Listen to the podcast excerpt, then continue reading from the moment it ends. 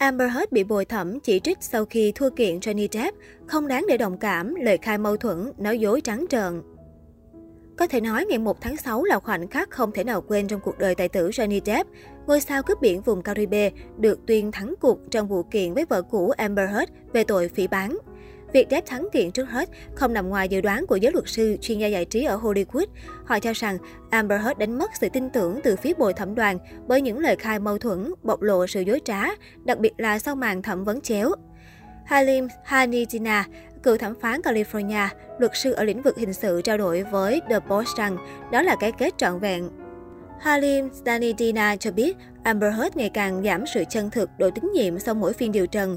Đặc biệt từ sau màn thẩm vấn chéo với luật sư của Jeff, Heard lộ rõ sự dối trá, mâu thuẫn trong lời khai trước tòa. Từ sau cuộc thẩm vấn chéo, Heard dường như không còn chút tín nhiệm nào với bồi thẩm đoàn.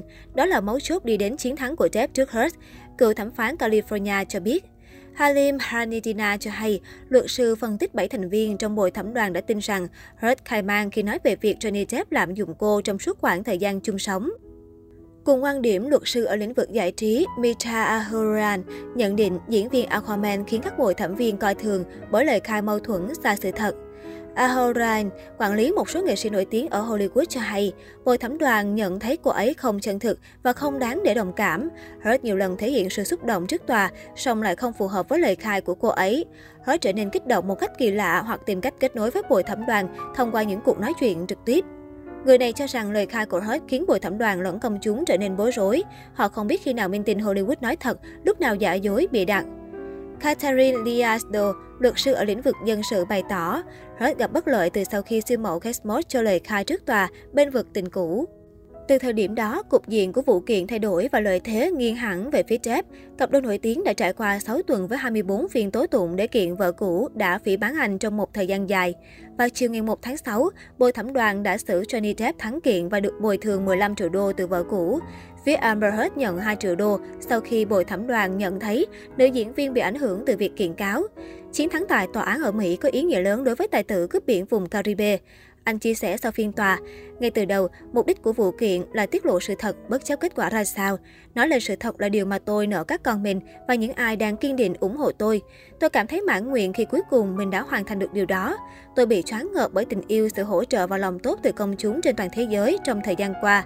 Tôi hy vọng hành động đi đến cùng với sự thật của mình giúp ích được cho những người khác, đàn ông hay phụ nữ, những ai có hoàn cảnh giống tôi và cả tất cả người ủng hộ không bao giờ bỏ cuộc.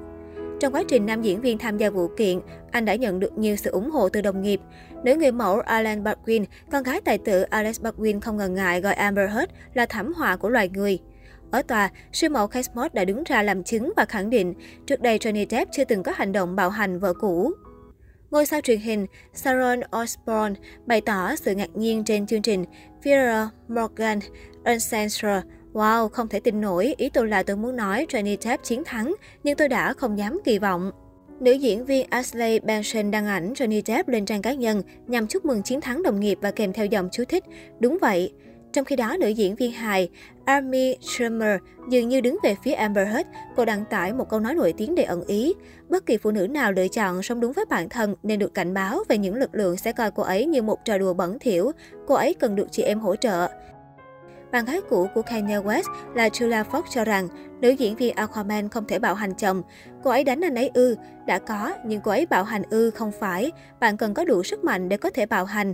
Cô ấy lúc đó mới 25 tuổi, còn anh ấy rõ ràng có quyền lực hơn cô ấy rất nhiều về cả thể chất lẫn tài chính.